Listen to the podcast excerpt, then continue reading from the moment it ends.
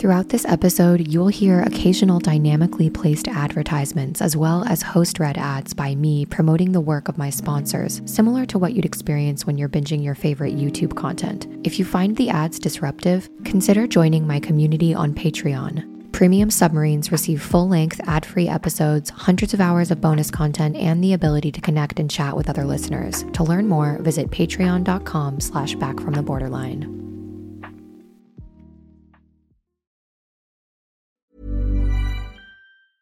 Ever catch yourself eating the same flavorless dinner three days in a row? Dreaming of something better? Well, HelloFresh is your guilt free dream come true, baby. It's me, Keke Palmer. Let's wake up those taste buds with hot, juicy pecan crusted chicken or garlic butter shrimp scampi. Mm. Hello Fresh. Stop dreaming of all the delicious possibilities and dig in at HelloFresh.com. Let's get this dinner party started.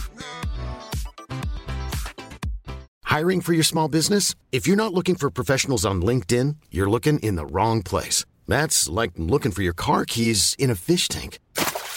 LinkedIn helps you hire professionals you can't find anywhere else, even those who aren't actively searching for a new job but might be open to the perfect role. In a given month, over 70% of LinkedIn users don't even visit other leading job sites. So start looking in the right place. With LinkedIn, you can hire professionals like a professional. Post your free job on linkedin.com slash people today. One size fits all seems like a good idea for clothes until you try them on. Same goes for healthcare. That's why United Healthcare offers flexible, budget friendly coverage for medical, vision, dental, and more. Learn more at uh1.com. Hey Molly, it's Lauren um, from the UK. And I'm usually one of your premium subscribers, but this month I haven't been able to afford it. So uh, I'm not this month, but I get paid tomorrow, so I'll be back on it. Um, but I just want to say things have been going so wonderfully. Life is just, it's bringing the best out in me. I've met a, a great friend called Katie, and we just vibe. And I'm helping her get out of a relationship that's not working, and everything's just working in our favour. I'm going to start a charity called Katie's Clothes that's for young women coming out of difficult relationships so that they can have some funky clothes to start their new life with. And I wouldn't have been able to do it without you and the gifts you've given me and the wonderful messages you share all the time. And, and I'm so happy that you're doing your dream and that I can help pay for it when I can afford to help paying for it. I love you, Molly. Welcome to Back from the Borderline. I'm your host, Molly, and I don't want to talk to your personality, I want to talk to your soul. The idea of alchemy is to reduce something with fire, burning it down so that something new can rise from the ashes. You can do this with your personality too. You can perform emotional alchemy. You've always had the power. You just didn't know that, and now you do. On this podcast, you'll learn to view your symptoms as saviors, as alerts from your body, mind, and spirit that want to let you know when you're out of alignment with the deepest yearnings of your soul. From chaos comes clarity. Through working with and integrating the concepts we'll explore together, you will emerge transformed, standing in the ashes of the person you used to be.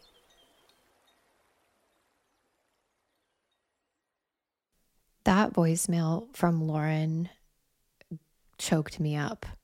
And listening back to it while I'm editing this episode, it choked me up again. The work you're all doing is incredible. And it brings me so much happiness in my heart to know that the work that I'm doing can help in any way and be a companion for you in your own journey. And it sounds like that's what the podcast has been for you, Lauren. And thank you. And I wish you all the best on this amazing endeavor with Katie's Closet and how this new friendship inspired you to want to give back and starting things that help other people is one of the best ways to heal ourselves. I think that's a underrated recovery hack is doing things for others.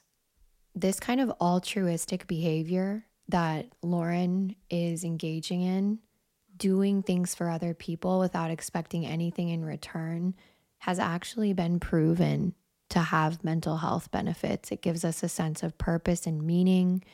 It reduces our stress. It enhances our social connectedness. It boosts our self esteem. It it helps us with a shift in perspective because helping other people gives us a broader perspective on life. It allows us to step outside of our own concerns and it even down to just the chemical nature of it, it triggers the release of oxytocin, which is the love hormone or bonding hormone. And oxytocin is associated with feelings of trust, empathy, and social bonding. The listeners of this podcast are just amazing human beings. And Lauren, you are no exception. And part of the reason why I started putting programmatic ads into the public version of the podcast is because I know that not everybody can afford a premium subscription. And even though my premium subscription, my monthly fee is not exorbitant, you know, it's the cost of a couple of coffees or maybe one really bougie coffee a month. I know how it is to have to be really discerning about your spending and about your monthly outgoings. And right now, that's more important than ever for a lot of people. So I appreciate when people can subscribe to the content. I do my best to give you so much value as a premium submarine, but I also understand that not everybody is able to do that. So, me reincorporating programmatic and dynamic ad insertions into the podcast is part of what helps me just still provide for myself and support myself with the ad revenue and also allows for people that can't afford to subscribe to continue listening for free. So never ever apologize for that and when you can subscribe, we welcome you back always to the premium submarines. So never ever worry about that, Lauren.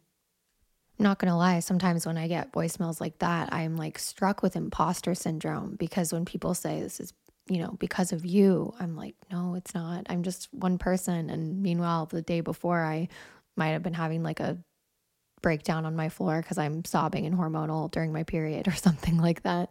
I definitely haven't gotten all this stuff figured out, but it brings me so much happiness to know that when I sit down in front of this microphone and put so much work into what I'm doing, it this makes it all worth it getting voicemails like that make it all worth it. And I know that my listeners know I'm not some guru perfect person, but that's part of the community I'm trying to build here is a community of imperfect people sharing the things that they're ashamed about, healing from these things and figuring out how to have a sense of meaning and purpose and find what a life worth living means to each of us individually, together as a collective. And I feel strong in saying that that's what we're building here together, all of us, even you listening. If this is the first episode that you're hearing, you are also taking part in this too. And speaking of ads, I thought that before we dive into a little bit more about my guest today, we'll just slap these dynamic ads right in right here so that it doesn't interrupt the interview for this episode. Please enjoy or don't enjoy these ads, but know that it's part of what supports me so you can at least grin and bear it. I don't select these ads, they are dynamically inserted, similar to what you find on YouTube, something like that. So if it's something random or weird, you know, I don't know what to tell you. It's just dynamically inserted by ACAST, my podcast host. So thank you so much for bearing with me and understanding why I need to have ads on the show. And then we will hop right back into this. And I can't wait for you to hear more about today's guest. If you thought the only way to get a more defined jawline with natural looking results was through surgery, think again. Juvederm Volux XC is a non surgical injectable gel filler that improves moderate to severe loss of jawline definition and can help you achieve natural looking results with little downtime. Even better, this improved definition lasts up to one year with optimal treatment. No maintenance required. Improve jawline definition for a smooth, sculpted look with Juvederm Volux XC. For important safety information and to find a licensed specialist, visit juvederm.com. That's J U V E D E R M.com. Not for people with severe allergic reactions, allergies to lidocaine, or the proteins used in Juvederm. Common side effects include injection site redness, swelling, pain, tenderness, firmness, lumps, bumps, bruising, discoloration, or itching. There's a risk of unintentional injection into a blood vessel, which can cause vision abnormalities, blindness, stroke, temporary scabs, or scarring. Talk to a licensed specialist to find out if it's right for you. I'm Sandra, and I'm just the professional your small business was looking for. But you didn't hire me because you didn't use LinkedIn jobs. LinkedIn has professionals you can't find anywhere else, including those who aren't actively looking for a new job but might be open to the perfect role, like me. In a given month, over 70% of LinkedIn users don't visit other leading job sites. So if you're not looking on LinkedIn, you'll miss out on great candidates like Sandra. Start hiring professionals like a professional. Post your free job on linkedin.com/people slash people today. All right, everyone. Now that we're back from the ad break, I'd love to tell you a little bit more about today's guest. Today, you will be hearing my conversation with Bob Peck. Bob is a really cool and interesting dude. He is a festival award winning filmmaker, he's an author of the book that we will be diving into today. His book is called Original Sin is a Lie. You'll be learning more about that in a moment. Bob has an important message. And for those of you who listened to my Toxic Shame series, which is an eight part series diving into dysfunctional family systems, shaming, scapegoating, religious trauma, all of these things wrapped into one, it really gives a high level perspective of the shaming nature of the messages that we receive from the collective, from society, and from religious institutions. I have had so many of my listeners reach out to me and say that specifically after my religious trauma episode aired on the podcast, the shame series episode that tied and talked about that, about what happens when we view God and we've been taught to view God as some punitive sky daddy figure that's always watching us and the damage that comes from that. People who have been raised in religious cults, in super fundamentalist environments, have reached out to me and shared the impact that these episodes had on them.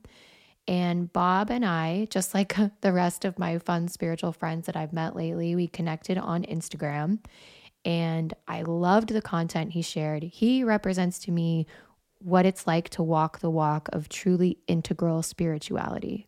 And I've spoken about integral spirituality a little bit on the podcast before, but it's a term that's often associated with the work of a philosopher and spiritual teacher named Ken Wilber. And the concept is rooted in something called integral theory. And integral spirituality is essentially a comprehensive framework that seeks to integrate and synthesize various dimensions of human experience. And integral spirituality goes beyond traditional religious and spiritual frameworks by attempting to incorporate and honor diverse spiritual traditions, belief systems, and practices. Integral spirituality emphasizes the importance of recognizing the commonalities and connecting threads among different spiritual paths, aiming to create more inclusive and comprehensive understanding of spirituality and moving away from these shaming narratives and dogmatic fundamentalist positions, which I think is incredibly important and on theme for events in the world right now. Dogmatic religious belief, which is very exclusive and shaming and othering, is not helping anyone. And I think all of us can see right now that it is a destructive force. What I love so much about integral spirituality and why I hope it becomes much more mainstream and spoken about is because it takes a holistic perspective on spirituality. It considers the interconnection and interdependence of different aspects of the human experience. It involves the concept of levels of consciousness and stages of development. It suggests that individuals and societies can evolve through various stages of consciousness, with each stage offering a different perspective on reality. And why I think this is so important to point out, especially before my interview with Bob, is that this is really important. People that practice religion from a really dogmatic, literal interpretation of spiritual texts are on just a different level of consciousness.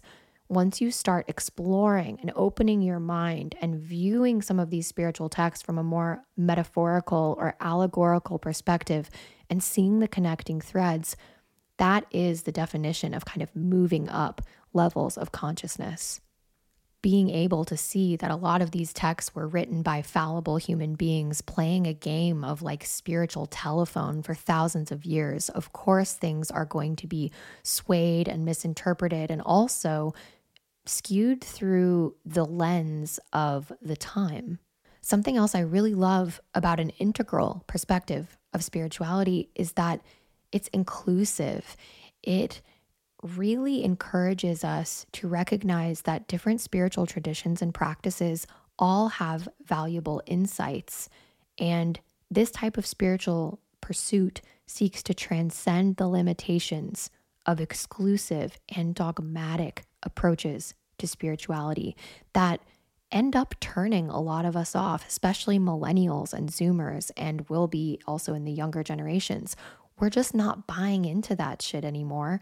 But the thing is, we still need frameworks for meaning, and we shouldn't just throw these spiritual traditions in the trash. It's about time that we all collectively, us younger generations, rise up and look for the threads of connecting truth so that we don't lose some of these really important myths and maps of meaning that are available to us.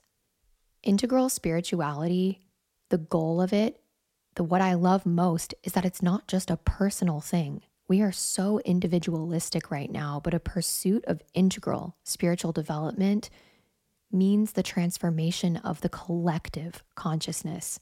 It aims to address not only individual well being, but the well being of society and the future generations that are coming after us, as well as the planet that we live on. Bob's work and everything he shares to me screams integral spirituality. Bob has a bachelor's degree in religious studies and radio, TV, film from the University of Texas. And he is also in his filmmaking career has made what he calls conscious films, spiritual and advocacy documentaries since he graduated in 2011. He's also a practitioner of Kriya Yoga and he is a certified mindfulness and meditation teacher. The reason for our interview today is to talk about Bob's book. And the title of this book, which is available now, is Original Sin is a Lie. But before we dive into my interview, we'll touch a little bit on this in the interview with Bob in a more casual manner. But I want to define this up top because you know me, you know I love to really lay in the groundwork for my interviews. The concept of original sin is primarily associated with Christian theology, and it's rooted in the teachings of the Bible, particularly in the context of the story of Adam and Eve in the book of Genesis. Original sin is the idea that humanity inherits a sinful nature as a result of the disobedience of Adam and Eve in the Garden of Eden. The story, as outlined in the Bible, goes as follows God created Adam and Eve and placed them in the Garden of Eden, instructing them not to eat the fruit from the tree of knowledge of good and evil. However, as we all know, they disobeyed this command at the instigation of the serpent, which is often identified with Satan, and as a consequence, sin entered the world. The doctrine of original sin is often associated with the teachings of the Apostle Paul in the New Testament. In the epistle to the Romans, Paul discusses the ideas that through Adam, sin entered the world, and through sin, death entered. He argues that sin and death have passed to all humanity because all have sinned.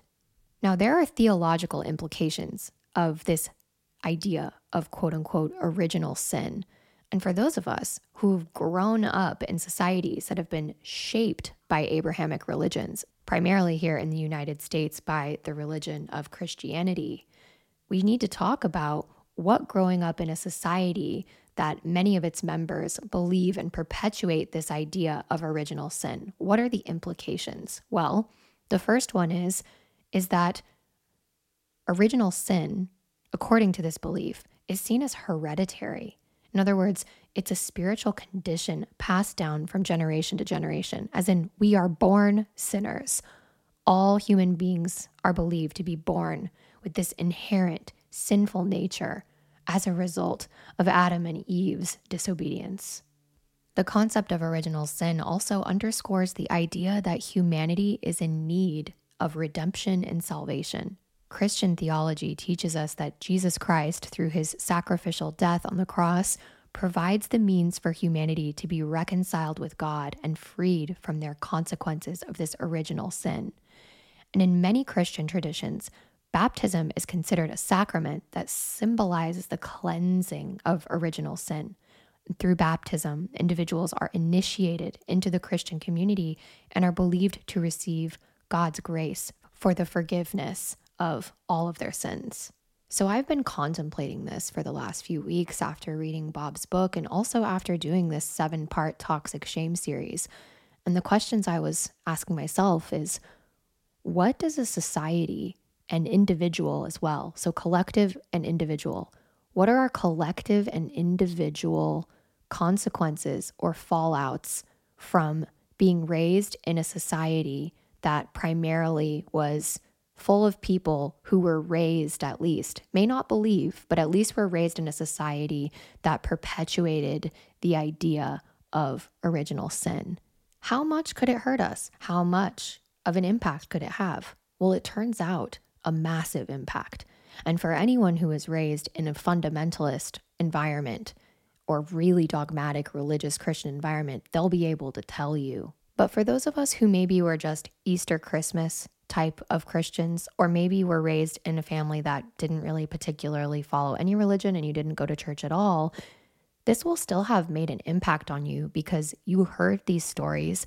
It plays out in TV and film, and you will have been growing up with people that believed it. And in addition to this, many of the people that are ruling in our government and ruling from the top of many organizations believe this stuff to their core. So, what does that do to us, not only as individuals, but as a collective?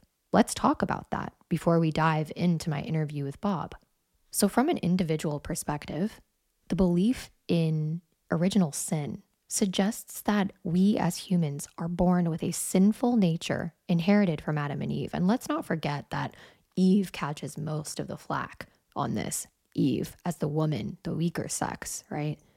This notion could very well lead us to perceive ourselves as inherently flawed or tainted from birth, potentially fostering feelings of shame and unworthiness.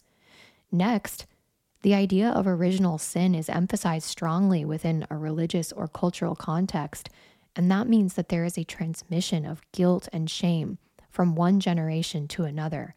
Individuals might internalize a sense of guilt for being born with this supposed sinful nature, and this emotional burden contributes massively to toxic shame.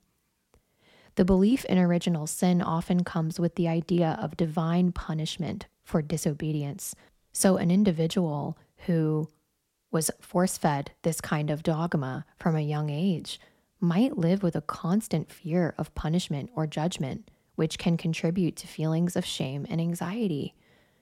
And if people internalize the belief that they're fundamentally sinful, it also, of course, and goes without saying, that it's going to impact their self esteem and their self image. They might struggle with accepting themselves and be more prone to experiencing shame of their body, of their desires, of their thoughts, feelings, and emotion. It's the beginning of that internalized critical inner parent and so, if you were raised in a religious, dogmatic environment, not only is that internalized voice an internalized critical inner parent, it could be a critical and punitive God like figure in your mind. The concept of original sin can influence interpersonal relationships by introducing a sense of inherent unworthiness. And this could contribute and does contribute, we see it playing out all the time to judgmental attitudes, a lack of empathy, and difficulty in forming healthy connections with others. I mean, how often do you see people that are supposedly good Christians being some of the most judgmental, shaming people on planet Earth? perpetuating toxic shame and generational trauma. So now that we've talked about how it could impact the individual, we have to do what a lot of people don't do, which is zoom out and think about what happens when a ton of different people are experiencing these individual repercussions of an internalized belief of this idea of original sin. How does that impact then the collective? A pervasive belief in original sin at a societal level can contribute to the development of a culture marked by guilt and shame.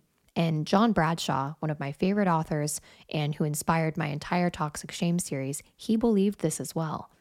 And when we are a culture marked by guilt and shame, soaked in this shame, this impacts social norms, institutions, and interpersonal relationships.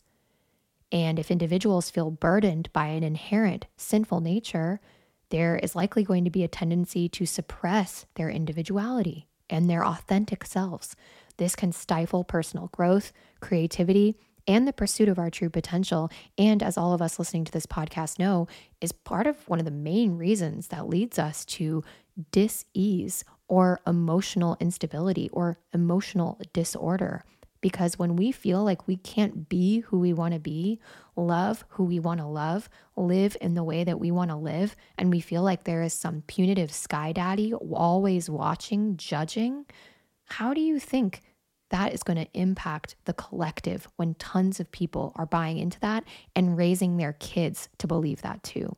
Which means the idea of original sin, I believe, absolutely can't be discounted as a major, major causal factor in the skyrocketing rates of anxiety, depression, suicidal ideation, self harm, self esteem on both individual and collective levels. So now that we've laid the groundwork and really understand the impact of this, let's read what Bob says about his book.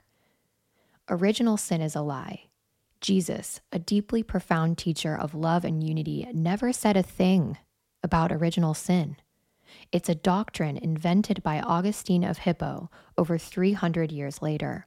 While there are certainly issues within institutional religion, upon textual examination and spiritual contemplation, there are also beautiful, enduring teachings of collective harmony and inner transformation. Underneath layers of ego, the real message shines through. And he includes a quote from the Rig Veda here Truth is one. The sages call it by many names. In his book, author Bob Peck takes us through his own highlights of the quote, spiritual buffet line, from present embracing Zen Buddhists to insightful indigenous shamans and compassionate karma yogis. He explores the avatar doctrine of the Bhagavad Gita the work of Byron Katie, new science in relation to spirit, and the truth loving message of Jesus. As Peck articulates, the Bible is not infallible, but in certain moments it does point to the reality of who we are. From psychedelics to the illusion to Bob Peck's own learnings along the way, Original Sin is a Lie is here to point us to a rich spectrum of mystic wisdom across the spiritual traditions and ultimately help us to uncover our true nature. If you are someone who has been raised in a fundamentalist Christian upbringing, if you're someone married to or in partnership with someone who is raised in this environment, or if you're someone who just got really turned off by religion and spirituality because of much of what I've already discussed, you will find so much value in this conversation with Bob and I. I've talked about it ad nauseum on this podcast, but for those that are tuning in and are new listeners, diving in and finding what I call my own pick and mix bag of spirituality, finding what resonates for me and leaving the rest has been one of the most healing and transformative aspects of my recovery journey finding the connecting threads through these different traditions, rejecting some of the shaming and toxic elements of the religions that I was brought up in, and then reconnecting with something bigger than myself, it has saved my life. And I am hoping that this episode can help you on your journey too. And if anything else, just open your mind and connect you with a new way of viewing these things. So, without further ado, let's dive into my conversation with Bob Peck. Hey, Molly. Hey, listeners. Bob Peck here. Thrilled to be here. I love it. Well, as I told Bob before we started the interview, I will have played an intro. So all of y'all listening will know a little bit about Bob. But my first question for you, Bob, is you have a pretty diverse background. You got degrees in religious studies, you worked in radio, TV, film, and also have experience working in big tech. And I would just love for you to speak to how your journey from filmmaker to author came about and what inspired you to write Original Sin is a Lie. What a deep question. That's yeah, beautiful. That's what we do here. You know, it's all the roles. We're just dancing through all the roles, Molly. The first thing I ever did was I was a child comedian. Not only was I the class clown, I did stand up at like talent shows. No way. I was like 13. That's pretty brave. And I killed. Amazing. Amazing. I would do jokes about like Nintendo 64 and like not having Memories. a girlfriend. Yeah. And um, I went, then I went to college at UT Austin, Hook 'em Horns, and met like way funnier guys and gals.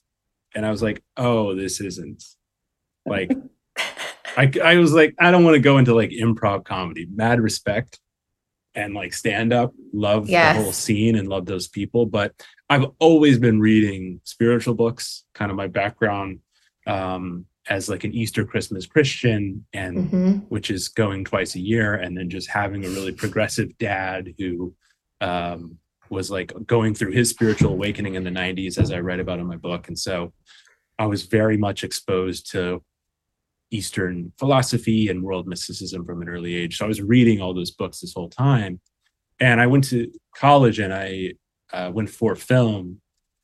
And I looked up and all my electives were in religious studies. So I was just mm. loving shamanism and Indian Buddhism and formative New Testament. Um, mm-hmm. You know, Paul, the Apocrypha. I just, all my electives were on religion. And so I just said, I'm not doing comedy anymore. I'm going to do um, very serious religious films. wow. Well, they're like spiritual documentaries. So yeah. I made spiritual documentaries for about eight years, uh, my 20s. And I did not know that nobody would want to watch them. I don't know. It's, it's, I'm like really proud of them still. I couldn't make any money. We were talking about this uh, before. I, I was kind of starving filmmaker for that period, I made a documentary called The Kingdom Within about yoga and Christianity and kind of their similarities and differences, mm-hmm. and licensed it to Gaia. Um, but Gaia Gaia gave me five thousand dollars, which thanks was, Gaia. It was a nice check at one time for a 23 year old, but yeah, um, and they know like, that too. That's the it was like three part. years worth of work, you know. Yeah, and it was like I can't, I got to so learn some new up. skills. So I learned digital marketing so I wound up in big tech. Kind of that was like second act. And then I started writing all this stuff. Some of it actually was like from from Facebook posts even. Here's Yogananda's take on Easter and you know, people liked it and I started publishing on Medium and a couple of articles got some thumbs ups and mm-hmm. I said, okay. And so then I looked up and I had about 40,000 words of like random stuff. It, wow. it was all different kind of uh, ideas and anecdotes and just journally stuff. And then I said, okay, really, I guess around 19, 2020, um, I said, I think this is like a piece and put it together. And so it's all over the place. Original Sin is a Lie, the book. It's a cohesive intro to world mysticism. Now I'm in act three of like kind of combining the jokey early years with the serious middle period. Say like this is kind of the integration of can we kind of take this stuff a bit lighter and still traverse the depths and I think that's the magic of what you're able to do because I think you speak to a very specific niche group of people that are so open to something more, but they've been driven. And we're going to talk a little bit more about original sin and all of that in a second. But there are so many people now that I think are open to something, but they've had driven into their mind, you know, like if you, I'm just speaking to what I think is an audience that can really be impacted by your work. Anyone who was raised in a Christian upbringing who kind of had the messages of we're all sinners and some They're of dirty. these more, yeah. You're just filthy kids. Yeah, yeah, that you're bad, you know, thinking that there is a punitive, authoritative Sky Daddy that's always watching you. So if you're Yeah. masturbating in your room, Sky Daddy is watching and you're going to be damned to hell forever if you tell one lie. I mean, I remember growing Yeah, up. terrifying. I remember growing up, my sister was get going through confirmation, Catholic confirmation. My sister's eight years older than me. And so I'm like a little kid in my room, and my sister would come back and like tell me what she learned for at confirmation school. And she basically was like, Yeah, so like if you lie, you're going to hell. And I'm like, I had like told like five lies that day, I think. And I was like, Well, I guess. I'm screwed. But but all jokes aside, I had paralyzing fear as a child. Like I can Yeah. laugh about it now through the lens of this higher awareness that I have, but those messages really impacted me. My household was like you said, they were more more like Easter Easter Christmas Christians. My sister was going through confirmation, but that's just kind of what you did when you were Catholic, but we we were Jack Catholics as they said. Like we we we were just chill. But so I can't even imagine how much more this religious trauma would impact someone who had extremely fundamentalist parents, like parents who were also parroting that stuff. Because I had parents who'd be like, if I would tell my mom, I'm going to hell because I lied, my mom would be like, well, no, you're not. It's all right. But Yeah. I, then I would have to be like, well, then why is why is church saying I'm going to hell? Who am I? Yeah, who am I supposed Yeah. to believe? Father Gary or my mom? Like, Right. And I thought Father Gary was God. I thought that's another prominent thing to take away. Like, I thought my Catholic priest was God. So much confusion goes on in our minds, I think, as kids when we're fed with these messages. And that brings me to my next question. You know, your title of the book, Original Sin is a Lie. It's a powerful and provocative statement. You know, why this title? Thank you. Yes, and you know, to your share there, I my heart goes out to all those people, and I've Yeah. met some of them now in the past year that grew up just in this state of absolute anguish, and uh, yeah, it's heartbreaking. It's very motivating for me, um, Yeah. to to to megaphone mystic philosophy and the truth of our inherent essence of unity and love um, to try to help people understand that or start to see that, um, Yeah. start to see that within themselves. Um, because original sin is a big old lie. Um, Tell my You know, listeners what is for those that don't know. but- what well, is original sin as as um the as a religious traumatizing concept? Can you describe that to listeners who might not be familiar with it? Totally. Yeah. So it comes, it actually comes from um, Augustine or Augustine, Augustine Mhm. of Hippo, um, several hundred years, 300, about 300 years after the death of Jesus. Um, it's the, the first page of my book. Um, Augustine and Pelagius were arguing. It was basically a dispute between two monks. Um, Augustine said, We're originally sinful, meaning that our inherent essence is dirty, um, bound for damnation without Christ's salvation. Uh, your belief in this, you know, one person's um, perfection and kind of rescuing, or uh, you know, blood ransom. Honestly, is kind of what it is, which uh, I realize is, I know this is sensitive for some people to frame it like that, but um, you know, that's it's it's it's Augustine reading some of Paul and some of Genesis, basically, to come to that interpretation. Um, Jesus never says anything about it. Um, in fact, he actually says, in my view, the opposite. He says, The kingdom of heaven is within you, Luke 17 21. Um, he talks about in John becoming sons of God. Um, and and I should say, uh, Augustine and Pelagius. Pelagius just said we're originally neutral. Hmm. We're not originally good necessarily, or originally bad. And We Augustine- contain both. yeah, yeah, and I think you know, somebody called me a Pelagian online, which is kind of a funny like comment. Uh, it was like I don't own that, but I'll laugh about that. Um, but yeah, I think you know, really seeing the not chiseled in divine stone that this stuff is, like it's very human cre- human made and human read. Yes. And that's what, you know, Bible And it's the product of people who were clo- cloistered up in monasteries, right? Reading different interpretations of these teachings and making their own inferences about it. Absolutely. The original connection to creator, to source, to the all, in the case of the man from Nazareth, I think is extremely legit, powerful, transformational, even. I'm a huge fan mm. of Jesus. Um, but like the cosmic Christ version. yeah, yes. Not necessarily the Lord, the Savior stuff. And so Bible scholarship classes, I don't I don't call myself a Bible scholar because I just have a bachelor's, but I, yeah. you know, I'm happy to say I'm a student of Bible scholarship, four years of study and then about a decade of personal study. You know, you see the humanness of these documents.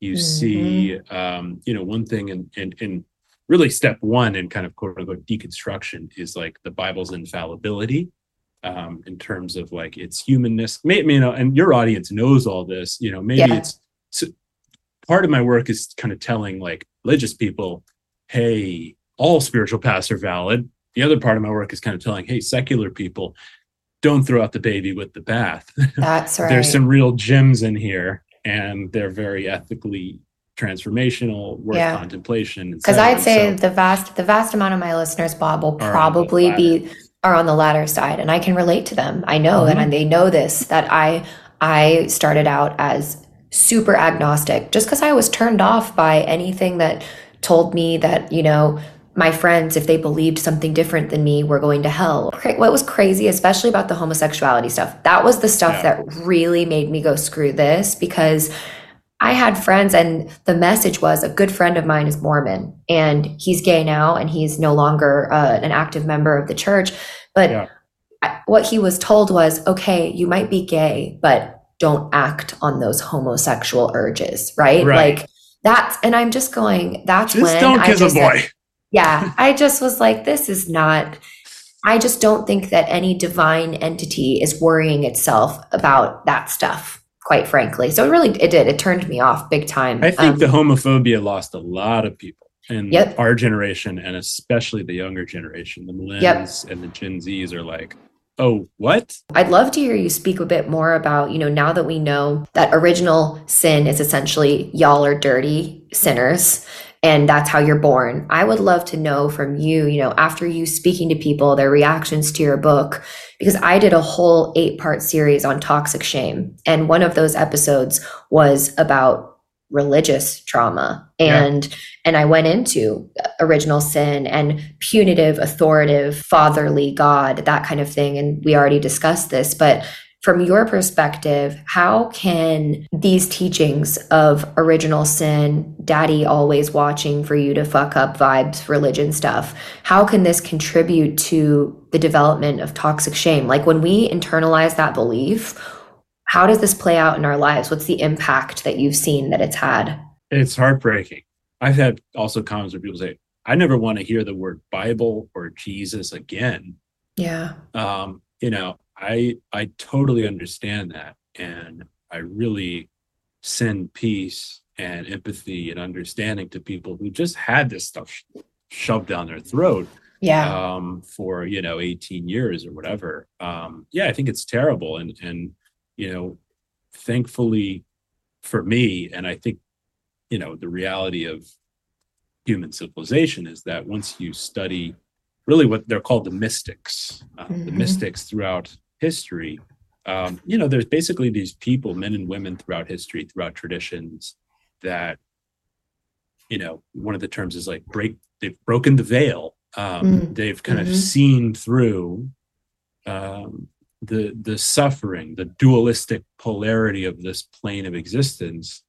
They've sometimes they're called ecstatics because they'll have mm-hmm. kind of this ecstatic uh, awareness, this like trance like bliss uh, you know, and some people say they're crazy, and several of them were killed by the institution, yep. right?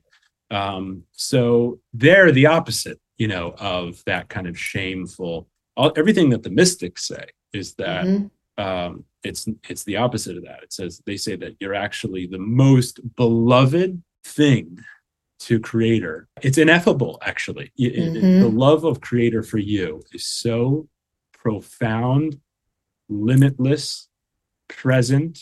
It's only our own awareness of it. That's the only yeah. obstacle. It's it's it's yes. polishing the mirror is is a is a term in mystic philosophy, kind of you know you're just cleaning the mirror to be able to reflect the light. Remember who you are to undo the obstacles to the awareness of love's presence. It's all we're doing. We're just removing the, the film. And you know i think that a lot of people even if they weren't born in into fundamentalist christianity or fundamentalist religion of other kinds you know because i'm not just saying christianity isn't the only religion that is like very punitive sometimes. There's others that are I think that our culture and society also sends us a lot of original sin type energy, even if it's not being cloaked in religious clothing. And I, I, don't even know what better way to put it. We really are permeated with the message that we are kind of like bad and that we should feel bad and we're never going to be good enough. It's a weight, it's a physical weight on people, especially right now. On Instagram, you're never pretty enough, you're never good enough, you're never right. lovable enough. You always have to buy something else to find your inherent worth. And I think if I were to talk about imperative, you have inherent worth, a lot of people roll their eyes at that. The best way to explain it for me, again, kind of going back to the mystics, is this dichotomy of voices. And some of this applies, you know, I love your work from a psych- psychological lens in kind of a Jungian lens in terms mm-hmm. of the ego. Yeah. You know, and and one of my favorite books is a spiritual masterpiece called A Course in Miracles. Um, it makes the distinction between listening to the ego voice or mm-hmm. Holy Spirit voice, not the Christian Holy Spirit necessarily. Um, mm-hmm. It's not quite it. Um, but uh, or in kind of New Age, New Thought spirituality, it's like higher self, right? Yeah, familiar yep. with that term. So kind of higher self or even Advaita is the self, capital S. You know, yes. you listen to the, the self or listen to the ego. The ego yep. is a tyrant. The ego is demanding. The ego is wanting external things. And when you're in that place of mind, you're never going to be happy. You're always going to be looking outside yourself. You're never yep. wanting satisfied. the next thing. You're always wanting the next thing. Whereas the self the fullest kind of truer essence of who we are, the screen removed, is perfectly accepted.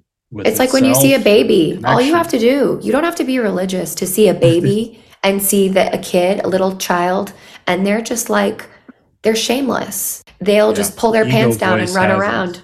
No. It's whispered into their ear yet. And in my podcast, we talk a lot about higher self. We talk about, you know, the critical inner, the internalized critical inner parent. And sometimes that is a critical internalized inner God figure. And it kind of makes me laugh because if you're just, you're not spiritual at all, you wouldn't consider yourself spiritual. It behooves everyone to understand that there are different parts of our inner self, right? Regardless, because we all have heard the mm. critical inner narrator telling us that, oh, why did you say that in the conversation? Everyone's looking at you. Oh, look how stupid you look. That is the ego. The higher self is going, everyone fucks up. You're good. There's nothing wrong with you. You're human. You're imperfect. And I also don't want to just crap on fundamentalist Christianity. I think we're even seeing right now, you and I spoke about this a bit before we started recording. I think a lot of new age spiritual content creators that are selling their breathwork courses for $4,444, like angel, angel number numbers. pricing. Yeah.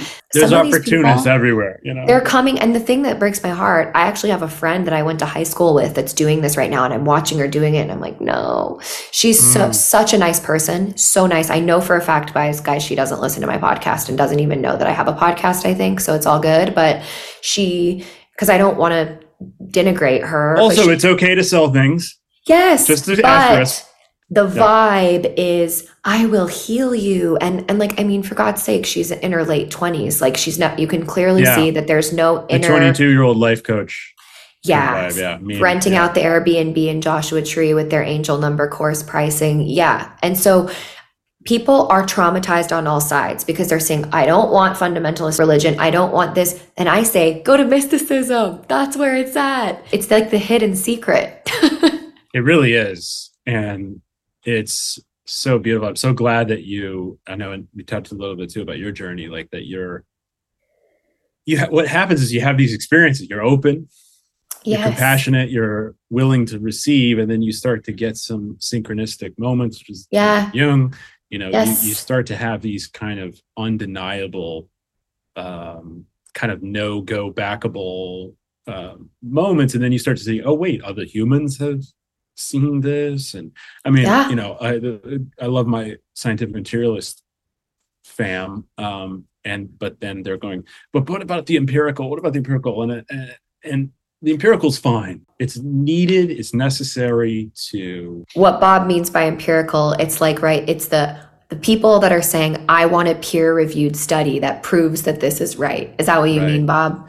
Yeah, exactly. Like there's a unfortunately there's a there's a stubbornness within science that is some you know scientifically minded people are unwilling to be open and it's, it's for, in my view it's a real betrayal of science because I think that the beauty of science actually is that it's always open to discovering yes. the next level of awareness, the next possibility. Yes. You showed, you know, uh, I think I say this in my book, if you showed, you know, the Puritans a microscope, that they would burn it. No, this is just the next level of awareness, the next level of awareness. So let's be open to that. But the ego takes a hold of everything and everyone. So in science, I know. Like, no, only this is, you know, only that just like in religion. There was an old Bill Maher clip that that's easy to, to search. There was, it's like, it's from the 90s. And I think that he, I, could, I can't remember who he had on as a guest.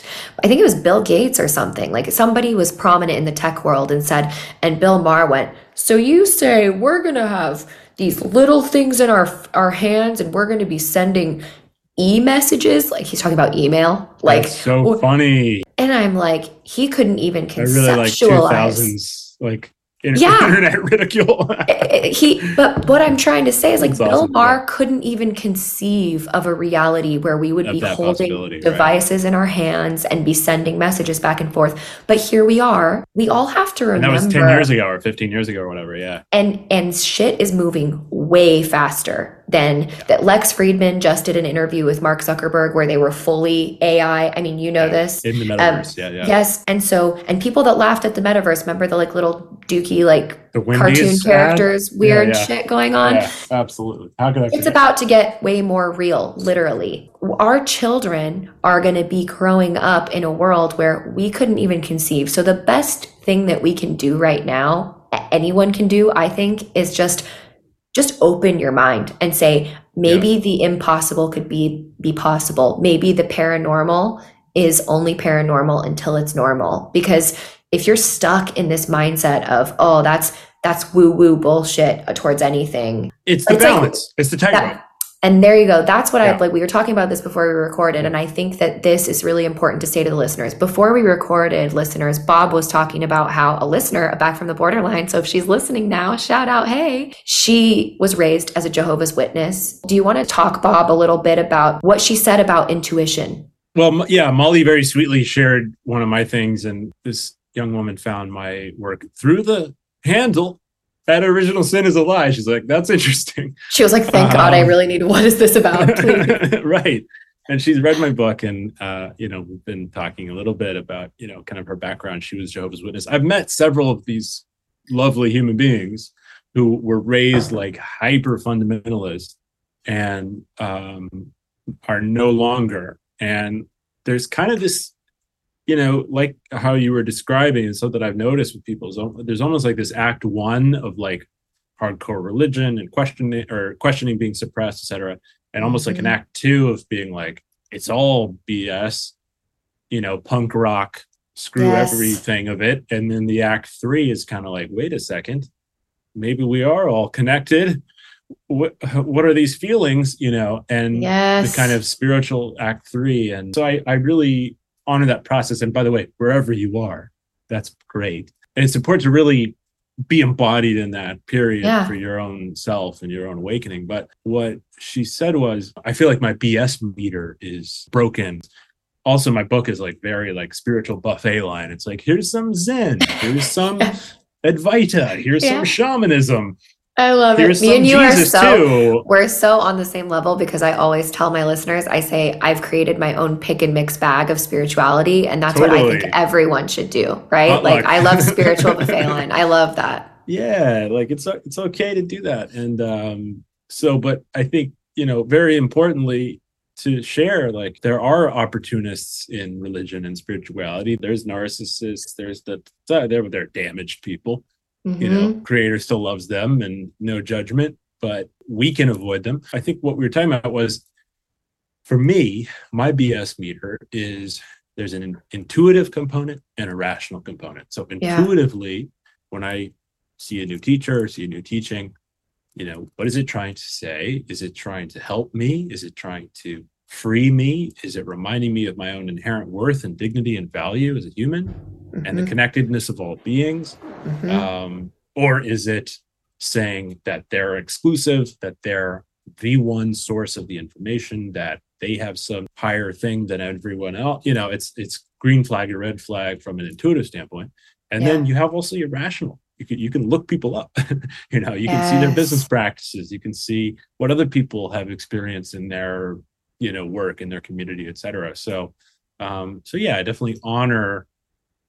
You know, I, I highly encourage openness to to your point of kind of that we that we may we all discover the next you know level of consciousness awareness etc and at the same time we could still retain our ability to be discerning and in a healthy way i talk a lot in the podcast about intuition and how mm-hmm. those of us who often end up with kind of dis i call them dis labels like disorder dysfunction labels through the mainstream psychiatry mm. many people are often very traumatized people. And yeah.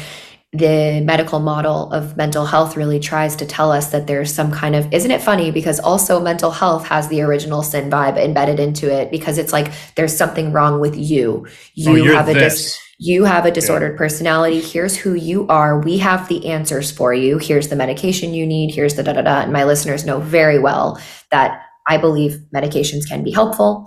And, you know, but it's like you said, you have to use your discernment. And I think that many individuals who are traumatized and find themselves seeking out answers, we have a damaged connection to our intuition. And it's because growing up, I always was a very intuitive person. I was having really big questions, big spiritual existential questions from a very young age. And when I spoke about that, I was told, like, don't think about those things. Throughout my life, when I would see things that I thought was wrong, like the way women were portrayed in the media or the way that I was treated at work, thinking that this is wrong, this is sexist, and calling it out and basically having witch hunt vibes projected back at me. You know, you just need to go with the flow.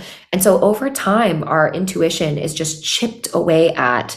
I think that that's what leads to what that beautiful listener brought up to you. What an amazing thing that she's able to admit and even be aware of it's the fact that incredible level of self awareness. To yes. Say that. Yes. Yes. And that's why I always tell my listeners, God bless them because they come to me. So many people say, Molly, I'm just, I'm so fucked up. I'm finding so much uh, relief in your podcast. This is what's wrong. They're unpacking all of their issues so beautifully. And I'm like, yeah. do you not understand how amazing it is that you're even aware of these things? So I'm just telling listeners, like, you know, if you feel like that, Bob's message to me is so powerful because you can't just go based on, oh, my intuition is leading me. My favorite tarot card is the Magician Tarot card and the figure on that card has one hand pointed up with the wand and one arm pointed down at the, the ground. And mm. the hmm. message of that harmonizing is harmonizing. Yes, you want to have your head in the clouds, but also your feet on the ground. And you have to have a middle ground of that. And when you pull that card reversed, it's meaning that there's imbalance there. Supposedly, that's the that's right, the interpretation. Right. Yeah, beautifully put. And I want I just had this quote up. I wanted to read it before we continue on that piece because that's a great gateway into mystic philosophy. Schopenhauer says all truth passes through three stages. First, it is ridiculed. Second, it is violently opposed. Third, it is accepted as being self evident. That's really good. Paranormal till it's normal. it's ridiculed, then violently opposed, then it's self evident. Back to your book, it does dive into these various traditions and thinkers, the spiritual behave, uh, buffet line, as you described. I'd love for you to share some key insights from the book that like challenge those traditional religious beliefs, particularly in the context of original sin and the Christian interpretations. Yeah, there's a lot of places I could go. I mean, I actually went on a post Mormon podcast and I really like this gal. She's uh, she's called No Nonsense Spirituality on TikTok. Okay, her name's uh, Britt, and uh, she's really great. She's blowing up, and uh, I didn't realize how secular she was. And she, they and in my bio, I say I'm the spiritual student of Christ, Krishna, and the Buddha. I'm happy to honor the the three giants of humanity. And they said uh, on the podcast, they said, "Why those three? Bob, that's an interesting combo. Mm-hmm. And I said, uh, Oh, it's because they're avatars. it was like minute four of the podcast. And they were like, Whoa, whoa, whoa, what does that mean? Explain, you know, yeah. very like secular land. And, you know, I, I honor again where that, where those folks are. Um, avatars and kind of, you know, uh, for me, I have, I have a chapter on these three and their overlapping teachings. Um, Krishna is a Christ like figure from Hinduism, mm-hmm. and Buddha is uh, you know, the founder of Buddhism. We all know Jay, um, and those those, those three guys, JC, those those three guys sound very similar. You know, yes. Um, you know, when you when you kind of strip away the dogma, what are they actually teaching us? Yeah, um, it's very profound. Um, you know, Jesus says, "Love your enemies," which is incredible. Nobody says that, nobody's doing that. No. Now, love your enemies you mean the people who wrong me? Just pray for those who persecute you. Yes. Um, Buddha says something very similar. He says, like a mother loves her baby, radiate compassion to all beings. What's more p- profound than a mother's love for her baby?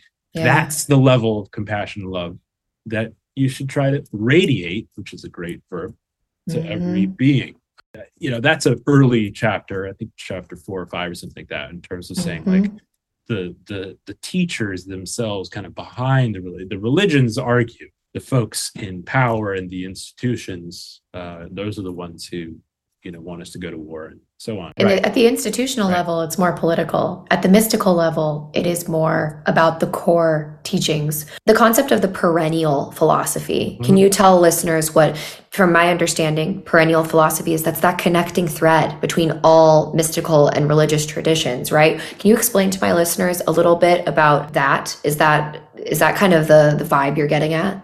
Totally, yeah. And Aldous Huxley, the great British novelist and writer, wrote um, a book called The Perennial Philosophy. I think forty something. Mm-hmm. Um, it's pretty wordy. It's not for everyone. A friend of mine was like, "I was like, have yeah. you read Huxley?" He goes, "I couldn't get through it, man. It's tough." And I kind of, I, am kind of writing my version of it, admittedly, yeah. a little bit. Um, yeah. So thanks, Hux. Um, but you know, it's been uh, all the Hindu masters. Uh, in fact, even the Rig Veda, actually, I quoted, I think, on the back of my book, is the sages call it many names. The truth is one. Uh, is from one of the oldest documents in civilization. The Rig Veda is, I think, 1800 BCE or earlier. What is that one um, truth? Yeah, the one truth is, you know, according to the mystics and according to kind of the veil breakers, um, that we are all connected in this very profound way. Secular people are comfortable with saying, like, we're all one family, we're all brothers yeah. and sisters. And I think that that's imminently true. Um, but I, I will, I, you know, the mystics take it a step further. They say this we're all actually one. We're all actually kind of one, the substratum of all yeah. things is this kind of capital C consciousness is that the concept of like the universe? Like is you are the universe playing hide and seek with itself? Yeah absolutely. Absolutely. Yeah ram dass says we're all god in drag. Well you know rupaul says we're all born naked and the rest is drag. That's really good.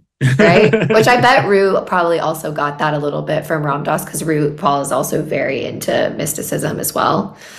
Um oh, yeah. Love ru. but yeah, all born naked and the rest is drag. You know, RuPaul's favorite uh, movie and book, like book, is The Wizard of Oz because you know that there's so much mystical.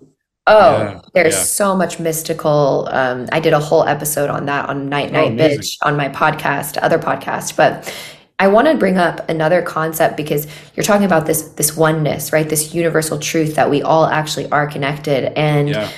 I have lots of friends who have dabbled in psychedelics, and you talk about the topic of, of, psychedelics in your book. Almost everyone that I know that has done like and by the way, there there are friends who did psychedelics, like did a shit ton of mushrooms when we were in high school and had like the worst trip of their life. But then I'm talking about my friends who have consciously taken psychedelics in the form of like a plant medicine situation and like right. took it with a conscious intention to, you know, move through a dark night of the soul or have some kind of realization. So these people who've consciously taken these substances, I'm really serious about like like making that a point to say that the realization that they've had has been oneness with everything. And everyone describes it in a little, little different way, but it kind of reminds me of different religions. You hear someone totally.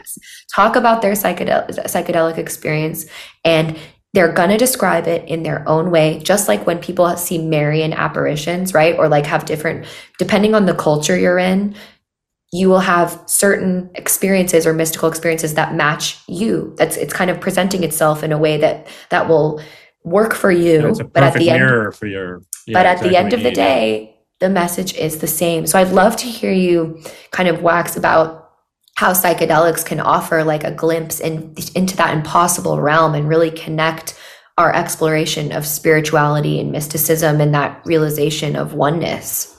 I'm pro psychedelic usage um, as a tool. Yes. And you framed it all perfectly. There's not, you know, I could talk for an hour about this, but why bother? Because you just summed it up beautifully. Um, mm. Tim Leary, actually, of all people, who kind of I've noticed culturally, retrospectively, has not a great reputation. Like most people say, who's oh, Tim Leary? Was, okay, he was um, he was a very big acid proponent. Okay, he was a Harvard psychologist, and he met Richard Alpert.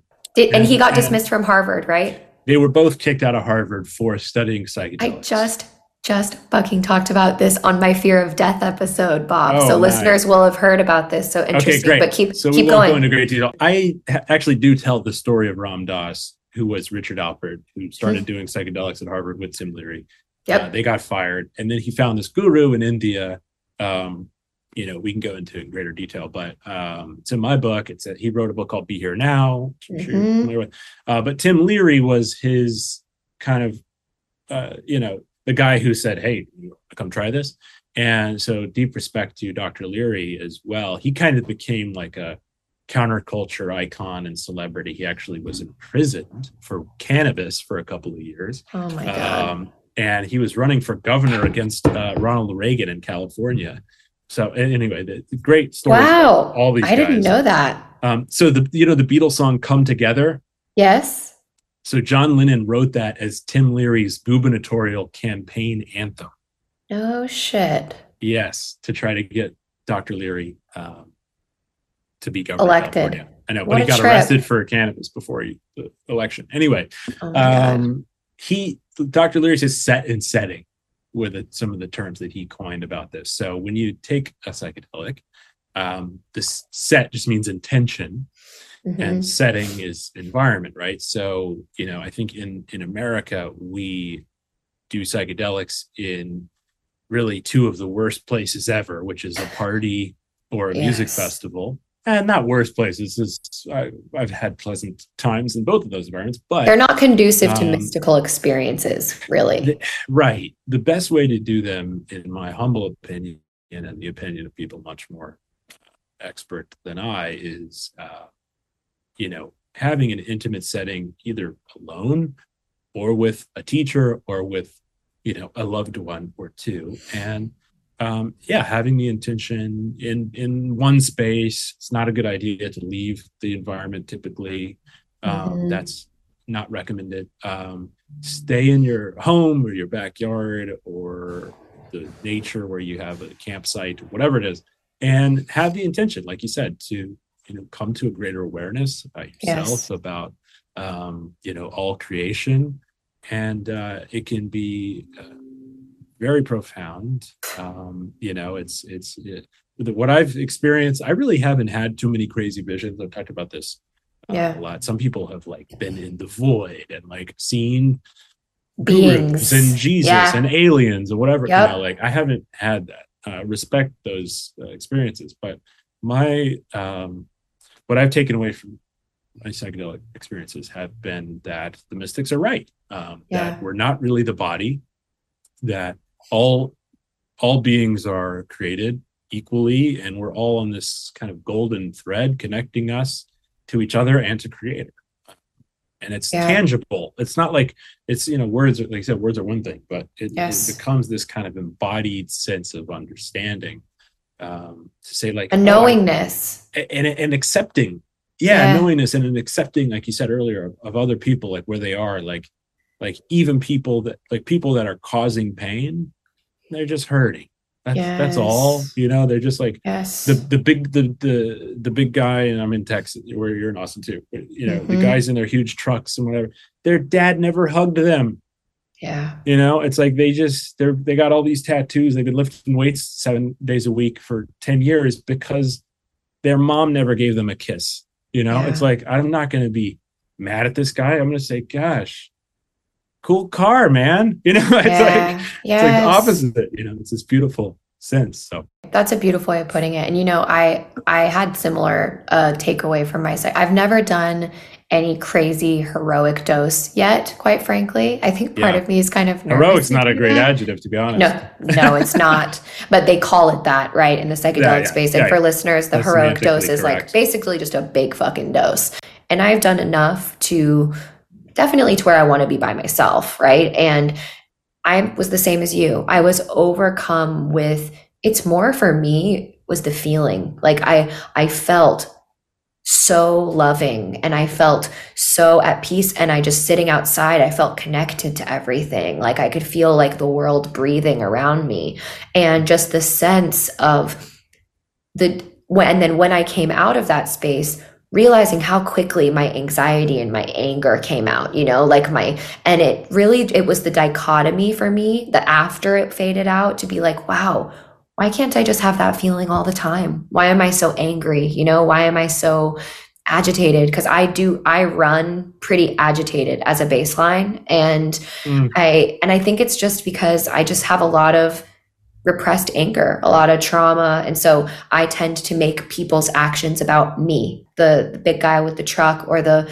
the woman who kind of yells at you in line at the grocery store. You're going to be thinking and ruminating that about that all day. Like that's something that I could let ruin my whole day after doing, I don't even like saying doing, after experiences with psychedelics and after deep work and tapping into the work of mystics, it's helped me do exactly what you said. Just kind of tap and know that I'm connected. And I just want to make as few energetic waves as possible. mm, yeah, beautiful. Love, mm. love how you framed that.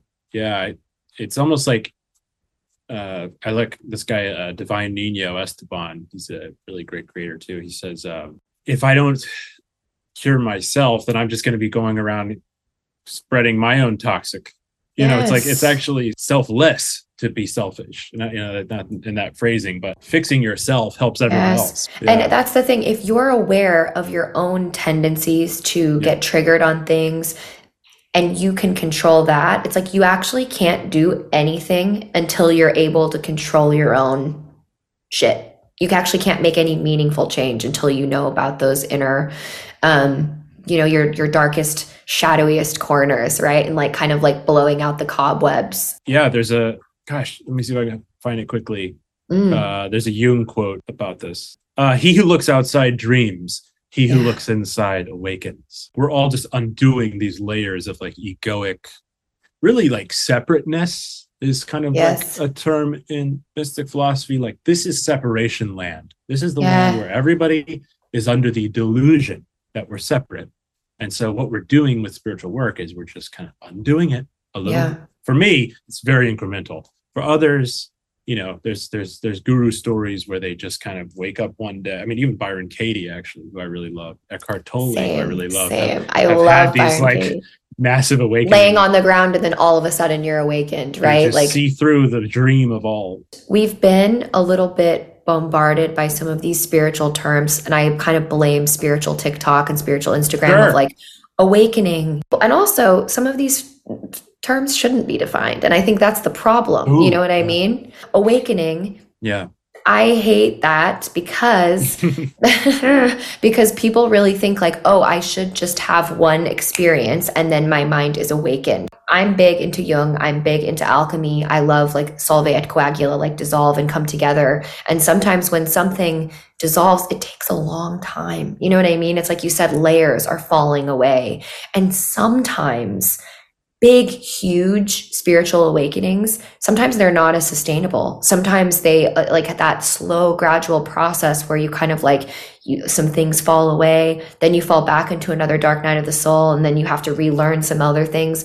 But you're never quite, I always tell my listeners, like, you're never back at square one, right? You're never quite back exactly. at square one because you always know more than you did.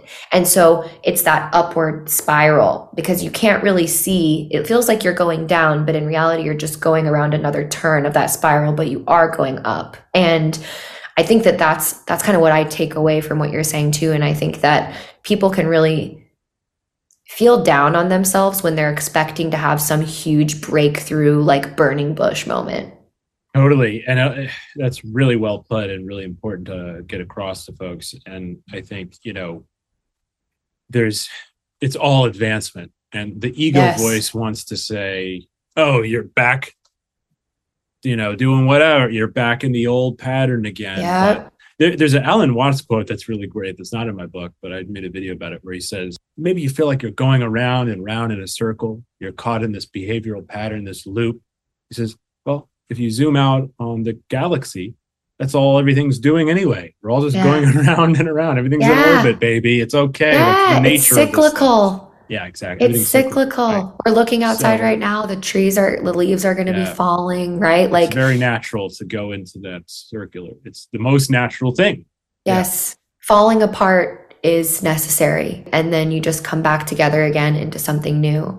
My last question for you, Bob, is experience rather than theology is a key theme in your book. And I thought this is a beautiful way to tie this up because what we've mm-hmm. really been talking about is removing all of these layers and focusing on your own experience. You have to have your own experience. Can you discuss the importance of personal experience as a way to pierce through what you describe in the book as the illusory veil of life? Yeah, I think the experience is the lesson. You know, the experience is the embodiment of the of the process of expanding itself. It's like you're working on a concept mentally or intellectually, and then but then you have like a friendship drama. Yeah. Well, this is a perfect opportunity to apply mm-hmm. what you've learned and experience it. Um, you know, the Buddha says, "Carry you're carrying." You take the boat across to the other shore. When you get to the other shore, you just leave the boat don't you can you can walk without it. You don't have to keep carrying the boat across the shore. You know, it's like that's what that's the experience. Like we have all these concepts, these books, these writings, but that's really where it uh, it comes alive. You know, we are in this material plane, delusory mm. or not. Um, you know, from from this separate le- level to your point about the magician. You know, the mm-hmm. above and the mm-hmm. below. And so, yeah, I think this is just where this is where the magic happens, and honoring that uh, as best we can. Rama, Ramakrishna says, eat the mangoes. The intellect will count all the or- trees in the orchard. Here's this many mangoes. Here's this many branches. Here's this yeah. many trees. He says, just, just take a mango off the tree and take a bite out of it. Yes. Know the sweetness. Yes. Uh, and you know, so many religions, and I've talked a lot about this on Night Night Bitch because I'm just so interested in, um, you know, the Catholic Church and all of this stuff. Yeah. It, the focus on you can only have a religious quote unquote spiritual experience through an intermediary of a priest or mm. you know and and now we're seeing the same thing on instagram. You could even replace this with one of my favorite uh, creators on instagram is for all beings. And she's like essentially a she creates ai art of like really cool mm. buddhist stuff i think you'd really like. Nice she talks a lot about um fucked up stuff going on in Buddhist Buddhism too, like culty yes. type Buddhist Buddhist corners, and that's not talked about a lot. But then online influencers, we're really we like to outsource our power into someone that we believe knows more than we are, and it's so mm. easy to fall into that because these concepts, uh, spiritual concepts, can be dressed up to be very complicated and make it sound like you need someone else to interpret it to you, um, interpret it to you. And why I loved what you said in your book about experience rather than theology is you are a humble teacher, as in someone who is saying, go forth and find your own experience. I'm not a guru, I'm not an expert.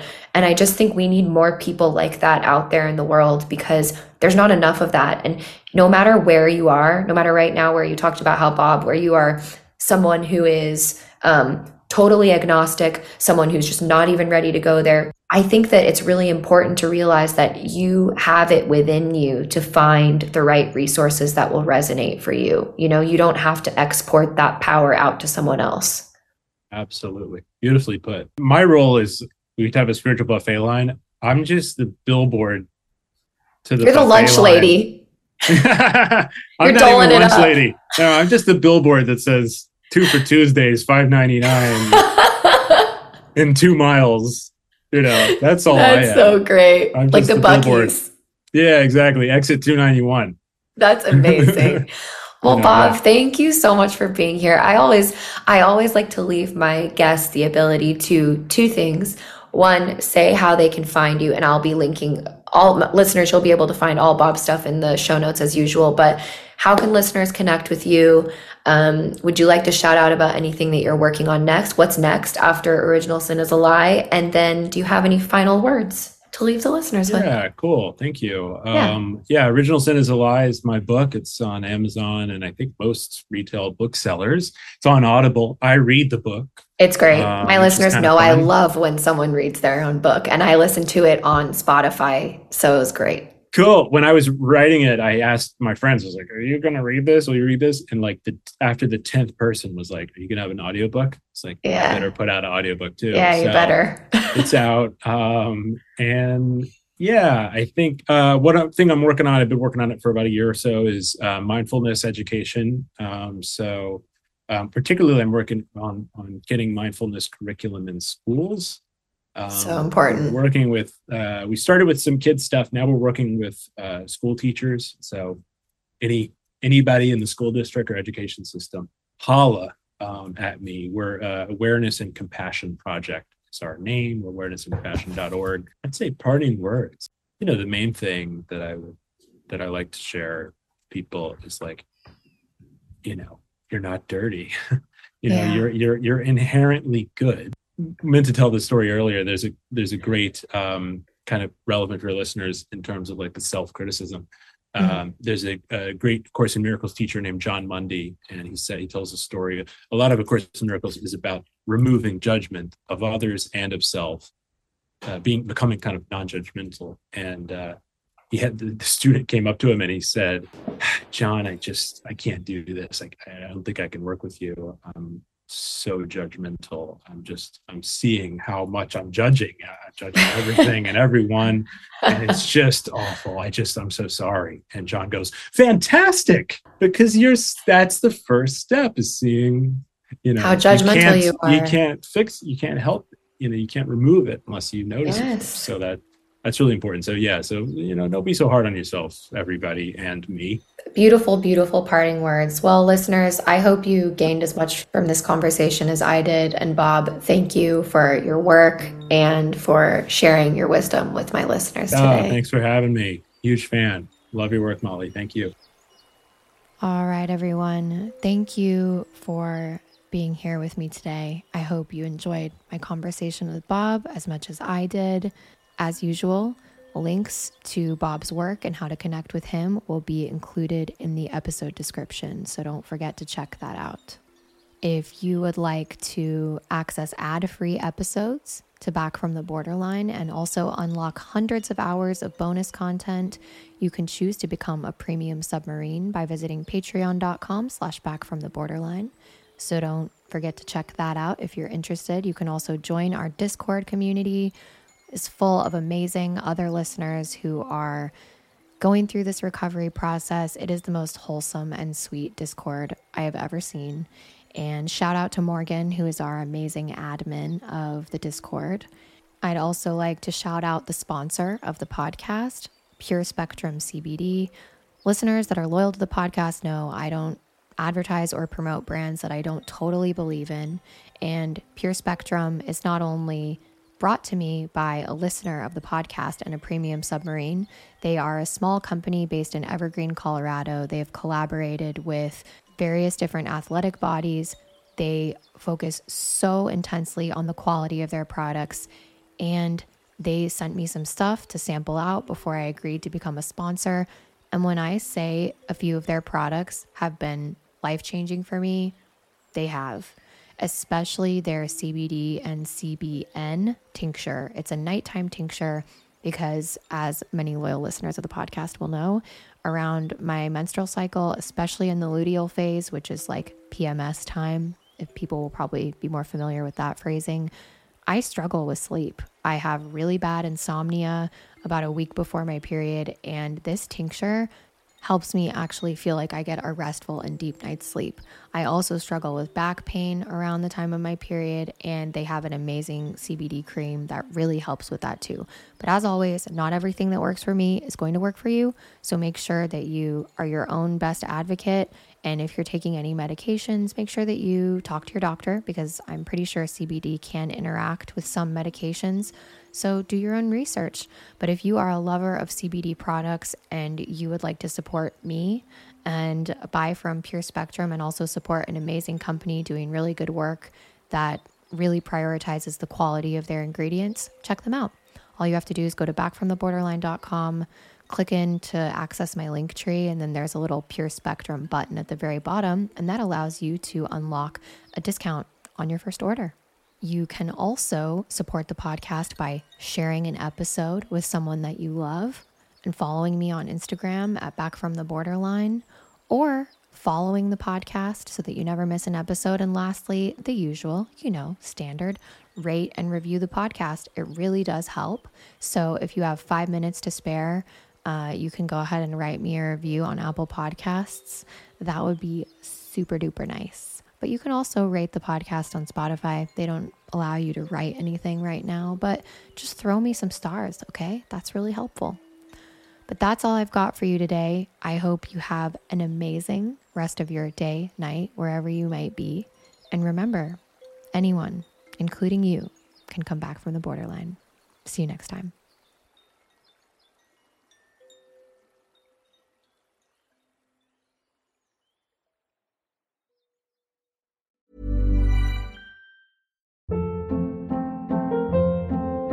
Hold up. What was that? Boring. No flavor. That was as bad as those leftovers you ate all week. Keke Palmer here, and it's time to say hello to something fresh and guilt-free. Hello Fresh. Jazz up dinner with pecan-crusted chicken or garlic butter shrimp scampi. Now that's music to my mouth. Hello Fresh. Let's get this dinner party started. Discover all the delicious possibilities at hellofresh.com.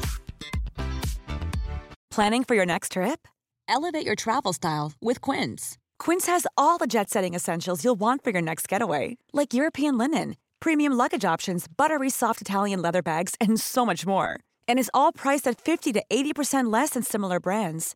Plus, Quince only works with factories that use safe and ethical manufacturing practices. Pack your bags with high-quality essentials you'll be wearing for vacations to come with Quince. Go to quince.com/pack for free shipping and 365-day returns.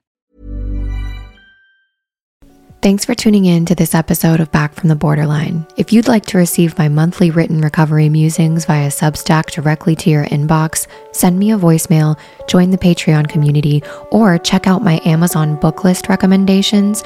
Visit backfromtheborderline.com and click to access my link tree.